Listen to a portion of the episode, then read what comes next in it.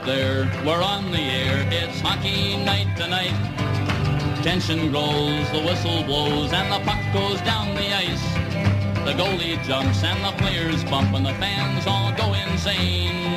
Someone roars, Bobby scores at the good old hockey game. Oh, the good old hockey game is the best game you can name. And the best game you can name is the good old hockey game. Second period. Welcome into Vegas. Welcome into Vegas Hockey Hotline. I'm Jason Pothier, filling in for Brian Blessing. He needs a couple days off, so we're going to fill in and uh, have some fun here today. You can find all my work at Sin Bin Vegas alongside Ken Boehlke. And uh, we're going to have some fun chat with a couple of guys that uh, know some hockey across the country. So we'll, uh, we'll jump into that in a little bit. But let's talk about last night's game a little bit. So I, it basically comes down to you could really read into things and get frustrated about last night's win, and, and even going back to the Jets' loss. Uh, sorry, they lost last night, so back to back losses, you can really get into it and you know be a little frustrated at times because let let's be honest. I mean, the Golden Knights. They, they didn't really show up for the first 20 minutes. They couldn't get the, the, the puck out of their own zone. It was clearly a problem. Uh, thankfully, Logan Thompson in his uh, debut, he was brilliant. And, uh, you know, he kept them in the game. It was a 0 0 tie after one. You know, I, I knew that Nashville would continue to pressure, and they did. But I thought after the first period in Vegas had sort of, you know, waded them themselves through it to hold a scoreless tie. I, I actually thought Vegas was going to score uh, either the first goal or at least get one in the second period to make it tight. It, it was it, it was kind of disappointing because it's another game where they ran out of time.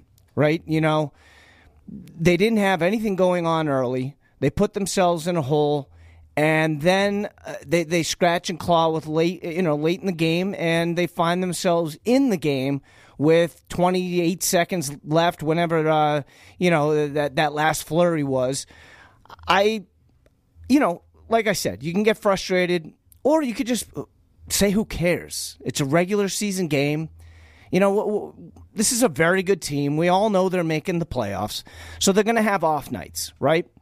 And I think last night was one of them. You could argue that last night was an off night for a bunch of guys. You know, you know, I, I Alex Pietrangelo works so hard. He, he's relied on so much out there that, of course, he's going to be on the ice for mistakes.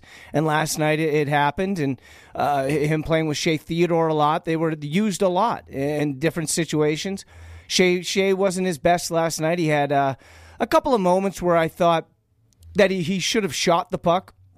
And I don't know what it is with Shea. You know, a couple games ago we see him score two, and, and I think he needed that. I thought that was big for him, for the team, and frankly for the fan base. I, I know that some people have been down on Shea over the past year and a half, but I think last night there were a couple of times where he had open shots and, and he finds a way. He's looking for that pass, and the pass ends up being a lower percentage shot. Um, so I, you know, I, I wonder what's going on there. I personally, I think Shea Theodore is, is, and I know Brian will back me up. You guys have all heard Brian talk about, you know, his uh, appreciation for Shea for five years now, and I think we all have it. But you know, when it comes down to it, you really need Shea and you need Pietrangelo to be. You want them to be even by the end of the game. You know, if they're out there for for an opponent's goal, you want them to be out there also for when they score a goal. And if they're going to be used that much, which I mean, Pietrangelo is going to be used that much, and that's one of my concerns throughout the whole season. Is that will this guy be at his best in the postseason because they they were just using him? I mean, up and down, twenty seven minutes a night, twenty eight minutes a night. This is this is something that obviously they went out and bought and paid for. Uh, you know his his ability to be able to, to log heavy minutes and and uh, contribute from both sides. Uh, but frankly, I think he's their most important player. And uh, you know, with all the other injuries, and you know, I, I think you need to keep him fresh. We'll see what happens down down the stretch. I mean, at this point, there's no, really no reason to be too concerned because they need to use him obviously because of injuries, and they need to continue to win games. But again, like last night, it's a regular season game. You lost to a pretty decent team. Uh, you know, I think Nashville showed. Uh, I, I, think myself and, and, a lot of Golden Knights fans that they're a little bit better than than we expected. You know, Nashville, the first time Vegas played them, it didn't really seem they they didn't really seem like a team that could match up well in the postseason with Vegas. But you know, last night they showed they could. However, let's keep in mind, you know, no Stone, no Pacioretty, no Martinez, no no uh, Robin Lehner. I mean, these things are all. Uh, these, these are all very important players that if the Golden Knights are planning on going on to win the Cup, they need to be healthy and, and just prepared.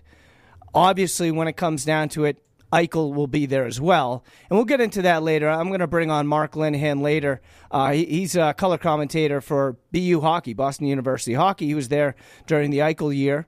Only one year Eichel was there. Remember that. So, and I know people uh, like to say that Eichel's never been in the postseason and he's never uh, played in a big game. But, you know, I mean, that's. Uh, let's give him some credit. He played in, in the national title game at BU. They lost uh, to Providence. It was a, it was a difficult game, but uh, BU was definitely the favorite. They were supposed to win. However, they lost.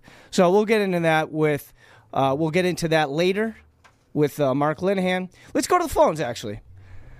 Mike, how you doing, man? It's uh, good to talk hey. to you. How you doing?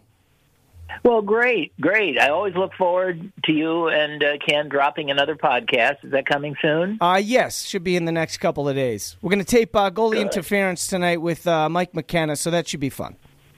Yo, that's that's a great show. Yeah, people out there need to listen to that because there, there's a guy who's played the game and knows the game and has played for the Golden Knights, or at least been a part of it. Yeah, and, so and, he's you, not afraid. What I what we like and appreciate about Mike is, you know, he's not afraid to to discuss when things aren't going well for the Golden Knights, and, and then on the other side, he's he's quick to praise the Golden Knights. So yeah, I, I think he's a, a very balanced uh, voice out there, and uh, I appreciate you uh, listening, Mike. Oh, that show is just tremendous, and and again, for people that don't know the show, it's called Goalie Interference, and it's part of your Sin Bin podcast. And Mike says what's on his mind. He's not afraid to say it like it is, or like he sees it.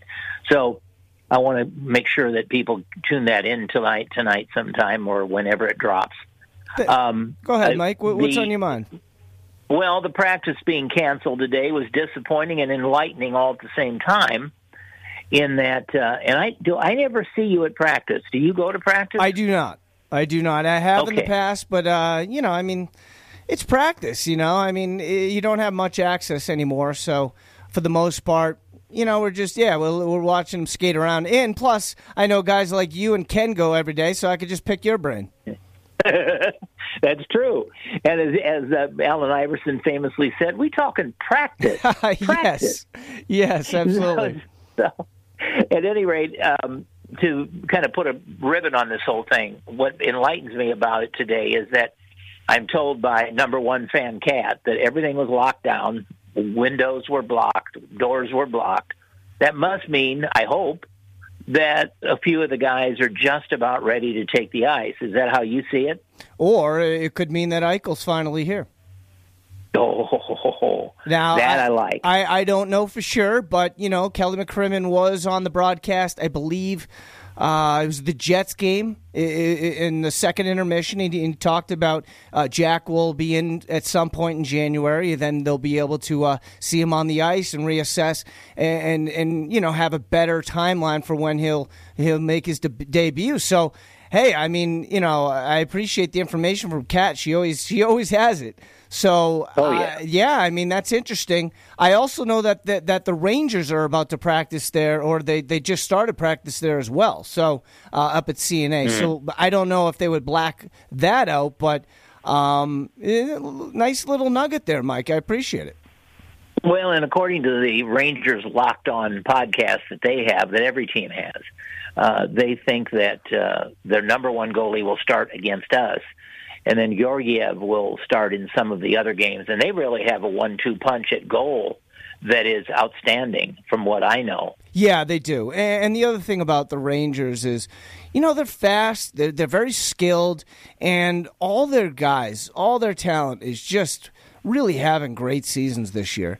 And I think, you know, I think it's going to be a tough matchup tomorrow. I really do. I thought the first game in New York was a tough matchup. I, I thought Vegas was great coming back in that game, forcing, uh, you know, an overtime there and winning. Uh, I think tomorrow is going to be very emotional as well. Uh, we'll, we'll find out what happens. I'm sure the team will, will give a nice video send off or, or welcoming uh, welcoming back for Gerard Gallant and Ryan Reaves. So you know it yeah. should be uh, it should be an exciting game tomorrow in that regards. Very entertaining. So hopefully, uh, you know, I, I again, Mike, it's a regular season game against a non-conference opponent. I think they're important games to win, but also if they if they end up losing them, I'm not getting too upset because of all the injuries that are that are you know currently going on. And as much as I like Logan Thompson, uh, his performance last night, and, and Laurent Brossoit over the past few weeks, I still think Lehner needs to be in net for this team to be at its best. All right. Thanks, Mike. Lost Mike there.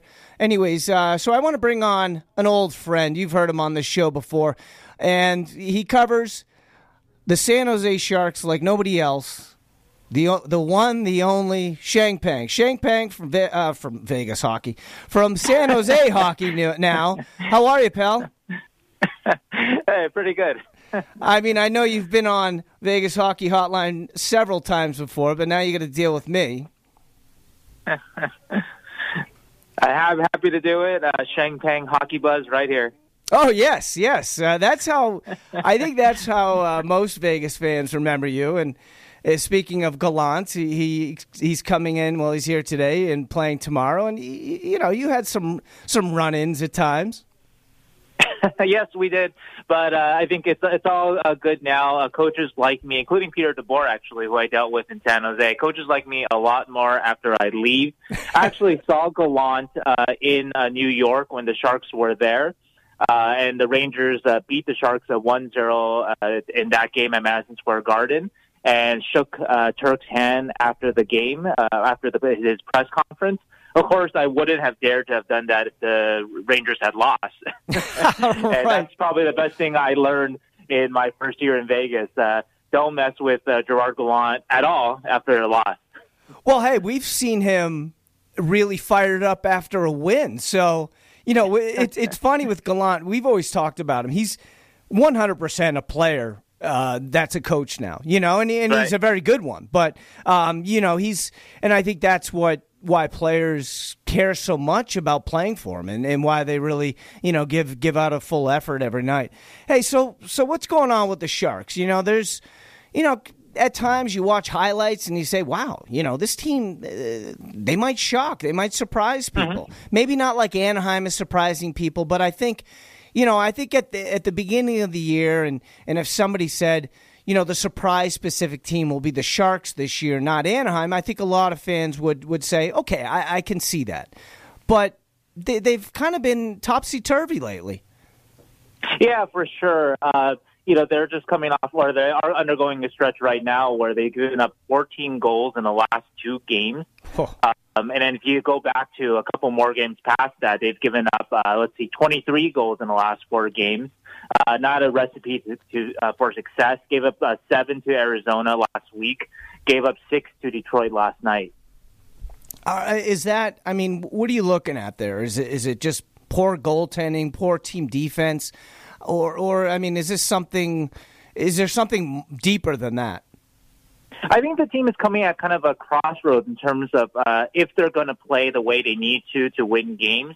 They actually started off the season uh, surprisingly impressively. You know, uh, if you watched them last year when they played Vegas, uh, they turned themselves into a defense first team this year, which is not what you would have seen last year from them.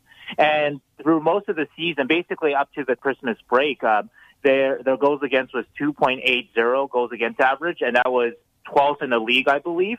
And that's compared to last year when they were at 3.50. Wow. And it's not just uh, counting stats.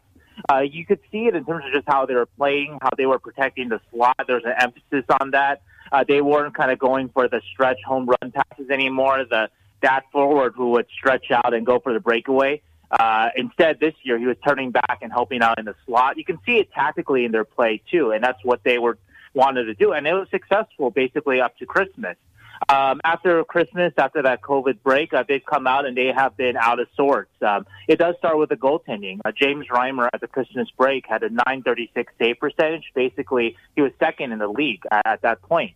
And that erases, you know, with that kind of save percentage, you can play with confidence uh, with your system, right? Over the last four games, Reimer's save percentage has dropped from 936 to 916. He's given up a lot of goals in the last four games. Of course, the goals against average has ballooned, and I think uh, they're at a point right now where you know the what Bob Boughner wants from them is to get the puck in deep, uh, protect the slot. This is not fun hockey. This is not you know running gun 2018-19 Sharks uh, uh, fun hockey. This is uh, boring. This is meticulous hockey, but it's also winning hockey, especially for this team that has some talent, but is not, you know, is not talented like the elite teams in the league by any stretch. Is not talented like the 2018-19 Sharks, and so they need to, I think, play this way to uh, to to eke out wins, to get wins. And uh, last year they tried a little more of a, I think, offensive system, and it really had no success in, in so far as again, you know, talking about some of the stats that we talked about, last year they gave up 3.5 goals against per game, which was, I think, second to last in the league. And they scored 2.6 goals per game, which is terrible, too. Uh, and uh, this year, uh, uh, at least up to the Christmas point I was talking about, right? They were giving up 2.8, which is a huge uh, improvement on last year's, uh, but they were scoring 2.6. So essentially, up to Christmas this year, the Sharks were playing a lot better defense, and they were scoring the same, even though last year, uh, supposedly, they tried to kind of up their offense. So, anyway, I think they're at a cross points now, having given up 23 goals in the last four games. You know, are they going to buckle down and play the way that they need to to grind out grind out wins, or are they going to chase offense and kind of lose this season? And what do you you've seen this team enough now? Are they resilient enough to turn this into something? Maybe you know make a run at the postseason, or you know, is this just not a roster full of talent enough to make that push and squeeze in, you know, wild card one or two? Yeah, you know, I think that's a, a good question that I can't answer right now. They definitely are better than they were last year. Um, Timo Meier is having a breakout season, absolutely playing like an elite winger this season. Erik Karlsson is enjoying a bit of a renaissance season. So those are two big pieces that weren't really there or weren't playing their best last year that have kind of reemerged. And the veteran additions of Nick Bonino, Andrew Cogliano, not much for in terms of the score sheet, but I think they've helped a lot in terms of getting the team to play sort of the right way on a more consistent basis. And of course, you know, Reimer up to Christmas was one of the best goalies in the league, so he had helped out a lot too. And so those kind of uh, kind of additions or improvements have made the team better. But is it enough? That's going to be a big question mark. Uh, it, do they have the resiliency? You know, this is the, I guess, the first maybe big test for sort of their quote unquote their identity that they tried to set uh, this year. And so, can they rebound from this? Uh, if they do, then that will be sort of a mark that yes, this team can. I'm not going to say that it's, it's it's a playoff team, but it's. I think they've shown that that they can kind of hang around the playoff race all year, um, especially in a you know I think a weak Pacific Division overall. And so I think that they can hang around uh, all year. But again, though, if, they, if, if things kind of go south um, and trade deadlines coming up and they trade, let's say, a Tomas Hertl, then that kind of brings up a different equation for this team. And so I think we're very much in a wait and see mode with Hertl, obviously, but also too with the team in general. So you, you, you, continuously bring up the 2018, 2019 teams, full of talent, right? And mm-hmm. the, the, one comparison is they were led by Pete DeBoer. What sure. what has what has changed since DeBoer left? I mean, obviously there's some talent there that have, that have shifted gears. I mean, obviously losing Pavelski was was clearly you know I, not a mis. I mean, you could say a mistake or not, but it definitely changed. I think from what we've seen of of the Sharks after Pavelski, it changed. It, they they were different. They weren't as deep um, and mm-hmm. they didn't feel they didn't feel, they just didn't feel like a winner. And you know, I, I don't. I don't want to put that all on DeBoer because obviously he had really strong runs with them prior seasons. But that last season, obviously, or geez, I, I, what was it? Maybe uh, two months uh, before he was uh-huh. let go. What what did that what what did that team lose? Um, what, what changed and what has changed since he, he's he's uh, here in Vegas? Well, not to give you the, the boring answer, but uh, it's it is really talent. I mean, that 2018-19 Sharks team was loaded. Uh, they had 950. This is my favorite stat from from that year about this team. They had 950 point scorers on that team, wow. not including Erik Karlsson or Joonas Donskoi because Karlsson was hurt for a lot of that season, and Donskoi was playing a lot of bottom six minutes. So basically that's how much talent they had. That uh, yeah, we have 950 point uh, scorers and throw in Erik Karlsson and Donskoi to the mix. Um, there, there no other team in the league had more than five.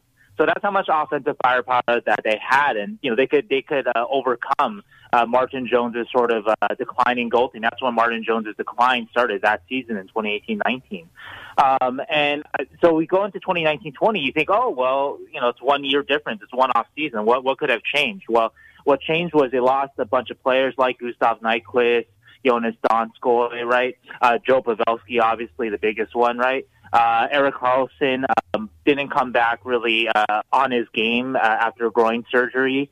Uh, Joe Thornton got basically got old. Uh, in 2018-19, Joe Thornton was still, in my mind, uh, one of the best third-line centers in the league. Uh, by the time we get to uh, the next season, uh, 20, uh, 2019-20, there was a sharp drop-off in his game. Um, so those are a bunch of the kind of key factors that just sort of uh, the, the sort of the diminishing uh, of, of, the, of their talent, undermining of their talent, of their talent base because of cap reasons, and they couldn't. You know, they had to sign Karlsson to a big contract. They couldn't afford Pavelski in part because they had given Vander Kane a big contract the year before. Just a lot of little things, and you know, coming up from the minors, they didn't really have any help uh, from from younger players at that point. And so I think that really is a big part of it. And what's changed uh, this year is this kind of uh, the team has, for the most part, bought into this defense first system. Um, you know, everybody, including the most offensive players like Brent Burns or Erik Karlsson, seem to have bought into it.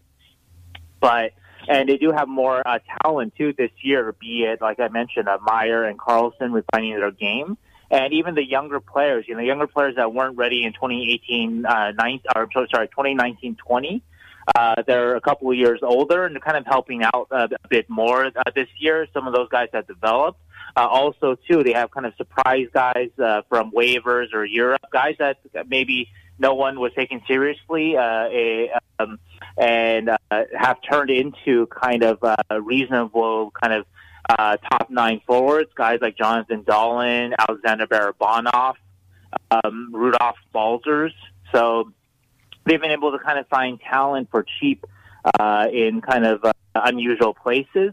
And so I think that uh, the the biggest change, I guess, from the Peter DeBoer era is actually again just uh, they're starting to replenish their talent this year, and they have, I think, enough talent to kind of stay on the fringes of the race if they can keep playing the way that uh, Bob Miller wants them to do. Uh, but like I mentioned, I think that's in question mark because it's fun, right, to try to score goals. It's fun to try to play offense. Uh, you know, when your team goes down 2-0, 3-0, you kind of think, oh, well, we got to open it up to try to score. Um, and that's kind of a trap that I think uh, weaker teams uh, uh, fall into, and they kind of prove themselves to be weaker teams because they fall into that trap. And you know, it, it, there's comparisons there to what the Golden Knights are today. You know, I mean, this is a team high talent, very expensive right. talent, um, and they are offensive. You know, I mean, the the the, the quick rush you know, getting the puck out immediately, getting it to turn into a three on two or, or even, you know, just even there heading into uh, the, the opponent's zone and then just suppressing them. And obviously, you know, that's worked. I mean, let's be honest. I mean, DeBoer has one of the best records in all of hockey since he's he's been uh, the coach in Vegas, and I, I think he deserves a lot of credit for that, specifically because, like you said about – the Sharks or other teams going down 2 3 0 and, you know, having to, to be forced to open it up to try and come back and, and tie the game. I think Vegas has this really strong ability um, of, uh, of not really of shaking off a 2-0 lead or, or even a 3-0 mm-hmm. lead. And and I, I got to give credit to DeBoer and I got to give credit to the leadership because you know they might have last night. I mean, the first period was horrible. You know, you you you watch that game and and you kind of it was a 0-0 uh, scoreless tie after one but you just felt nothing from Vegas. You know, you, you didn't see not the effort, but they couldn't clear the puck. And you, you've seen hundreds of games where uh, the team can't clear the puck, and eventually they're going to give up a mistake and, and leads to goals. Right. Vegas, over the past couple of games, has really had uh, this, this, great run at the end of the game, and, and they were they scored with eight seconds left to tie it to force an overtime against the Jets. Last night they run out of time. You know they score too late, and they run out of time and lose three two to a, a, fairly good Nashville team.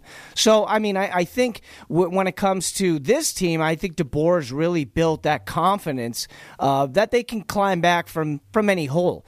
My right. my concern is is what happens? Okay, so here's one of the biggest concerns for all of fans. I'm not going to say just for me is is that Shea Theodore's game is sort of dipped a little bit, offensively, defensively. He just seems to be not as relied upon as prior to when Alex Pietrangelo came here. And, and, and don't get me wrong, that is the answer of why Shea Theodore is, his game's dipped a little bit because Alex Pietrangelo is now the guy. And frankly you know, he he should be right. The Vegas Golden Knights always say they go out and they address needs, and they went out specifically and they addressed uh, defensive needs, and they spent eight point eight on a guy who, by far, is in my opinion, is their best player, most valuable player. Is this, is it possible that the DeBoer system could not weaken, but almost you know hurt a defenseman uh, from their prior you know, I don't I don't want to say prior play because Shea we've all seen Shea have mo- beautiful moments. I mean, this last night had a great, just a great you know skating through traffic, typical Shea move. Eh, but is there something about DeBoer's system that you know maybe a defensive player doesn't end up performing offensively as they did in prior seasons? No, no, no. I don't. I don't see that at all. I mean, if you look at uh, the Sharks, at least with uh, DeBoer, uh, Brent Burns had his very best seasons under Peter DeBoer. Uh, Brent Burns became uh, the shot machine. You know, his reputation for being that shot machine, uh, that sort of thing, right? That was because of Peter DeBoer, and that's because Peter DeBoer gave him the confidence and the green light, uh, and would overlook some defensive mistakes and to let Brent be Brent. And that led to a Norris Trophy and a Norris Trophy finalist finish in uh, in uh, Peter DeBoer's uh, second to last year with the Sharks, 2018-19. And speaking of the two defensemen thing, in 2018-19, the Sharks were able to integrate uh, Karlsson and Burns together, at least when Karlsson was healthy. There was a, a January December stretch that season when Karlsson was, at least in my mind, uh, arguably the best player in the world, and that's the best stretch that he's played as a San Jose Sharks player.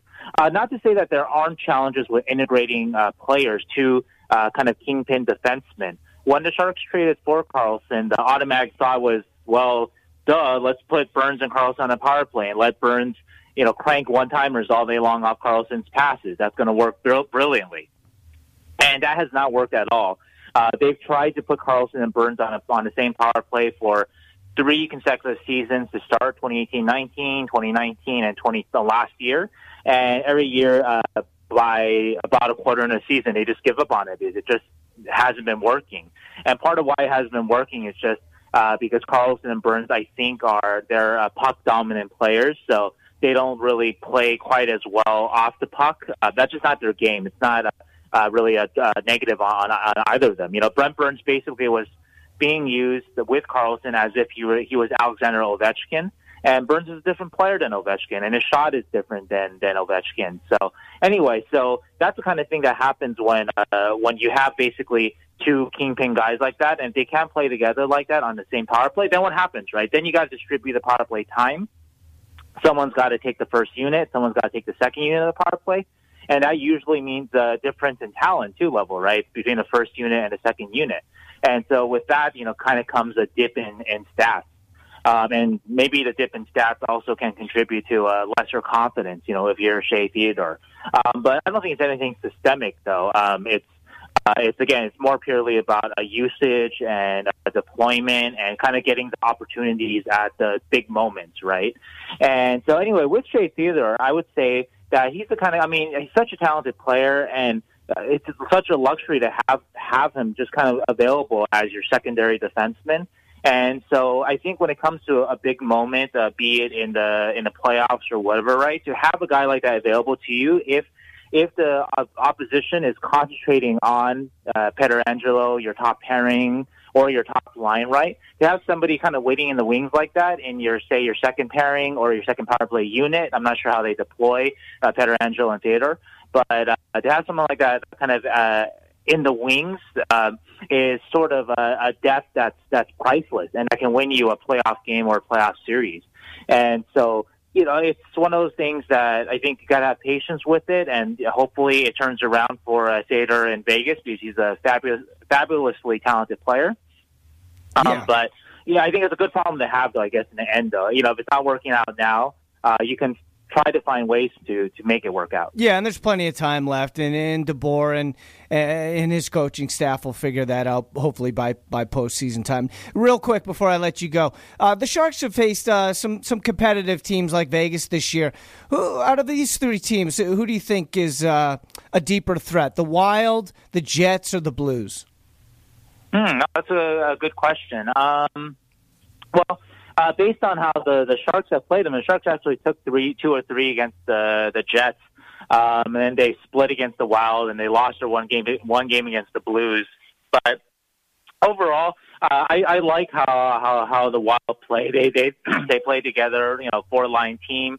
Uh, they actually play kind of like the I think the way the Sharks want to play.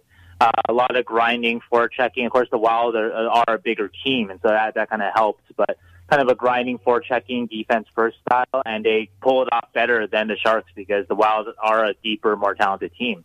Um, I think St. Louis though is is uh, they've they've done a nice job of kind of recovering from the the loss of a Pietrangelo, and they also play a, a very good uh, a team structure uh, style. And so I would say that Minnesota and St. Louis, to me, strike of, the, of those three teams, strike me as sort of the most serious competition uh, for for the playoffs. Yeah, and, and, especially with the Blues and, and, the chatter about possibly going out and getting Ben Chiarot. I mean, they're they're uh, in my opinion defensively they're deep and big, and I think that that can really go far in, in the postseason. So I, you know, I look at all three of those teams, and, and I think they're potentially teams that could make deep runs in the West. Obviously, Vegas is there, and they're going to have to go through Vegas and Colorado. But yeah, it's just interesting to see what happens, you know, from from another perspective, and seeing how the Sharks play against those teams. And it seems like they've had some uh, some half decent success. So. Um, well, Sheng, I appreciate it. I always love talking to you. We we talk off uh, off air a lot, and it usually takes uh, you know two three hours of us talking hockey. So uh, cutting it down to how, however long we did is uh, pretty impressive. Yeah, yeah, we should uh, record uh, our and make an outtakes podcast sometime. Just just put it, just slap it on somewhere and and see how it does. Well, it can get vulgar, so uh, we'll have to find the proper. Uh, I don't think we can do that on Vegas Hockey Hotline. So, but Sheng, as always, Sheng Peng from San Jose Hockey Now. Thanks again, and uh, what, what's your what's your Twitter again? Uh, Sheng underscore Peng. There you go. Pretty easy. Thanks, pal. Appreciate it. Yep, anytime. Talk to you later. Well, there you go. I mean, some other, you know, Pacific Division insight. I always find it, you know, it's funny because we live in such a Vegas kind of world. Obviously, we're in Las Vegas, and so much content we, we read and hear is basically just Golden Knights content, and we don't get a chance to kind of buzz around the league. And Speaking of that, one of the best. Uh, listen, I might be able to hide my Boston accent, but one guy that can't is my friend Mark Lenihan, and he's uh, he's with the Boston University hockey broadcast. He's the color commentator, and a guy that knows well one of the biggest biggest storylines in Vegas history. I think Jack Eichel coming up. Let's get some insight, Mark. First of all, how you doing? Yeah, you can park the car right over here, Jerky. so listen, all right, it's coming soon, and there's there's uh, there's a possibility that he's I, I don't know he might be here today because the Golden Knights blocked off uh, their practice facility, so uh, he could be in town now, but. I, I had to pick your brain. Let, let these people know what are they getting from Jack Eichel. well, I, I, I was. I'd like to think he was there instead of here because uh, we're getting snow here. It's days like this where people, people from your old hometown hate you. Uh, well, it's pretty much every day, but uh, yeah, I, I mean, let's you know, going on the premise that he's healthy, I just don't think you have any idea of what kind of a special hockey player that you guys are getting out there. Eh, you're talking about his high level skill, his high, his ice IQ. I mean, what about what about his his demeanor, his his ability to play in tough moments, tough, t- you know, tough games? I mean, he really hasn't played in many. Well, yeah, I don't think you can fault him for that. He was stuck up in Buffalo. I think he kind of sucked it up. He became a leader up there. Um, I mean, you know what it's like. You're from, excuse me, you're from the city back here, and I don't think Buffalo was a place where where you can really shine as much as I think he'll. I think he'll embrace Vegas a little bit. I think it's kind of what he was looking for. He, um, you know, he did the job in Buffalo for him. He was a captain. He, you know, he signed an extra contract. He could have left a few years ago, and uh, you know, thought he had something going up there. But I think, you know, I'm not saying I'm his best friend. I know him. I saw him play his college games. I see him a little bit in the summertime around Fenway Park. He's a big Red Sox fan, and uh, I just think that this is the perfect matchup for him: the city and the player and the and the team. You know. I- it, it's funny because from what I've known of Eichel, I've seen and, and, and, I've interviewed him before, and he kind of you know busted my chops a little. So I really enjoyed go. I really enjoyed his uh, personality, and of course, to being two Massachusetts natives. You know, I, hey, listen, I, I, can take the you know the busting a little bit, but yeah. his first first press conference here, uh, a lot of the fans said afterwards was, "Boy, this guy's boring." And you know, I got I got to admit, overall, the Golden Knights are a fairly boring team. They're business as usual, and I, I appreciate that because they're a very good team. Is Eichel? Where's Where's Eichel? Is he a little bit in between? I think I'd prefer. I don't. I don't think he's boring at all. I think he's probably just was nervous about saying the right things without having to hurt it or anything. But I'll tell you what. I'll take him being boring in the uh, press box and let him go play on the ice. That's not going to be a big factor to me because I think that the skill level this kid has is just. He's one of those kids, Jason. I think you have to see on a regular basis to really appreciate him. You know what I mean? You don't really watch a lot of Buffalo highlights. Mainly, there aren't any. But secondly, um, you know, just watching him day in and day out, the little things that you're going to see out of him, just the way that he handles the puck, his, his hockey sense.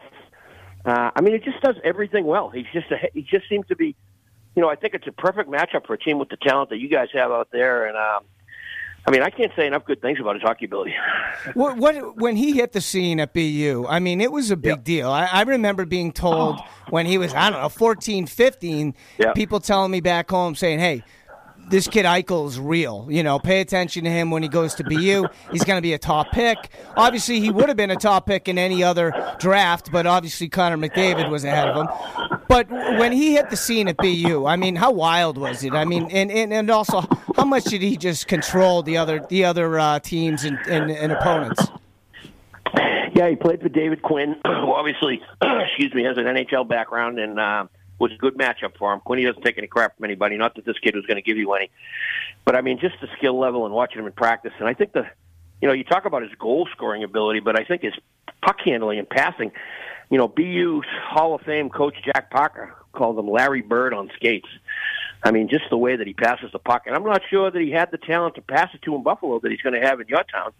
Yeah, and um, I mean, just the skill. He just he's just got a he's got the that that hockey IQ brain. You know what I mean? Just the the little things that you see him do. And I think a lot of times in the you know I didn't see him a lot in Buffalo, but a lot of those passes went to invisible guys. You know, I think you're going to see. Uh, I tell you what, I wouldn't mind being a wing for him. That's for sure.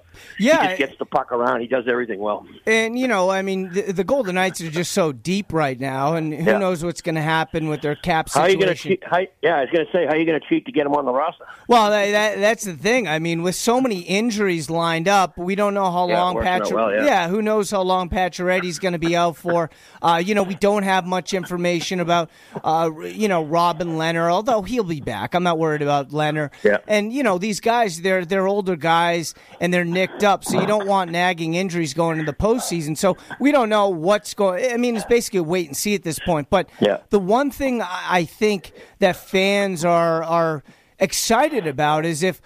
I, and and you and I have talked about it. Eichel on the third line sounds ridiculous because Yeah. you know how can you bury a kid with this much talent? Maybe maybe you do that to start, you know, to break him in a couple of games. But I mean, you're wasting him if if he's only getting third line minutes.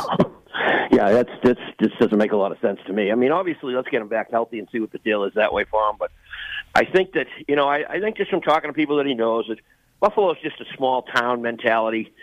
You know, he couldn't really hide. Not that he wanted to hide, but I mean, even just going out for a beer or something like that. You know what I mean? I, I it got a little difficult for him in the end. I think. Um, you know, he he. You know how it is in Boston. People kind of leave you alone a little bit, and he liked the idea of, you know, like I said before, he's a big Red Sox fan and hanging around Fenway and just having a few beers and being a regular guy.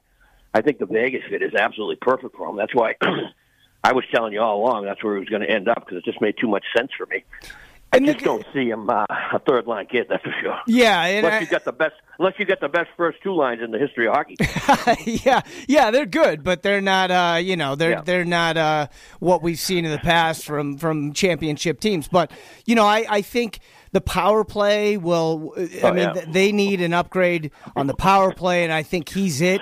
Um, like you said about his puck handling ability, his passing. I mean, frankly, they got Max Pacioretty. You know, they, they don't Yeah. need they don't need Eichel to be putting up forty goals. They just need Eichel to be dishing uh, assist after assist. And if he's playing with Pacioretty and Stone, I mean, those guys' numbers they're already big. They're just going to keep growing. Yeah, I couldn't agree more. Like I said, we talked about this a few weeks ago, me and you, and that I just don't think I've seen. You know, I, like I said, I haven't really. You know, it's not like I've watching every Buffalo game, that's for sure. But I know of his talent well enough to know that he can put the puck on people's sticks. And so, if I was his wings, I'm pretty happy buying him some presents because I'm the happiest guy in town to have him there. I just don't think. I, I just don't think. I think the fact that he was in Buffalo for so long is just a lot of people even you know, pay attention to hockey. You're just not aware of his talent because you haven't really seen it. You know, just not not that he hasn't put it out there, but number one, he was on a horrible team, and number two, it was in Buffalo. Yeah, and they and they rarely showed Buffalo on you know No. national TV. So I mean, for Vegas fans, they barely know him, and when they see him, oh, it's just going to be one of those things that it's it's it's a different it's a different animal. It really is. Oh, absolutely, yeah.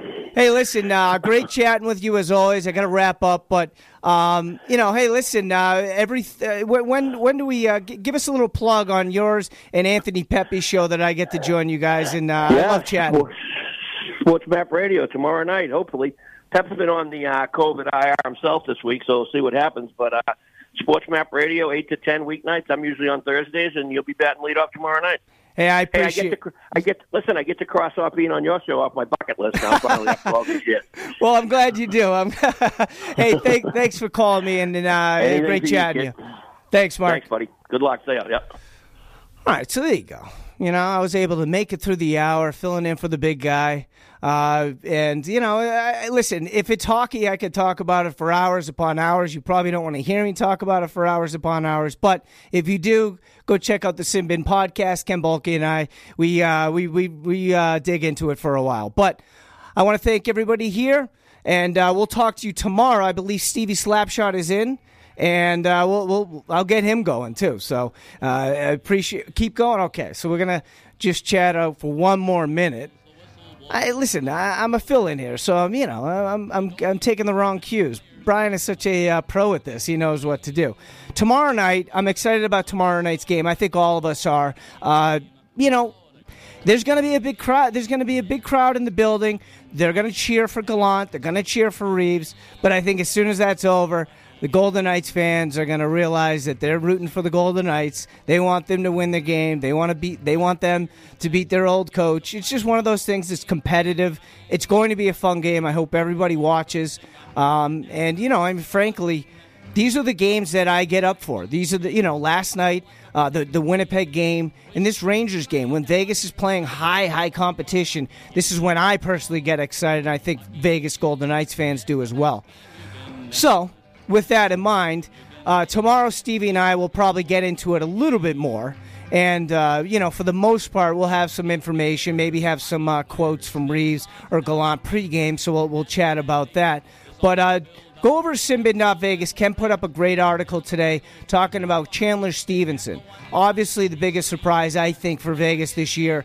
Can it continue? Will it continue? And what will happen once Eichel, you know, again, I, I know it's nice to talk about Eichel on a third line, and Stephenson's been playing so well that it's tough to move him. But for the most part, I think what's going to happen is Stephenson or Karlsson is going to have to see less minutes. I, I, don't know. I mean, is that is that appropriate? You know, will, will Chandler sort of figure out what he needs to do to stay there, or will he just accept dropping a line and being a, a depth center like he was in the past? I don't know. All I know is it was great filling in for Brian. I'll talk to you guys later tomorrow with Stevie Slapshot.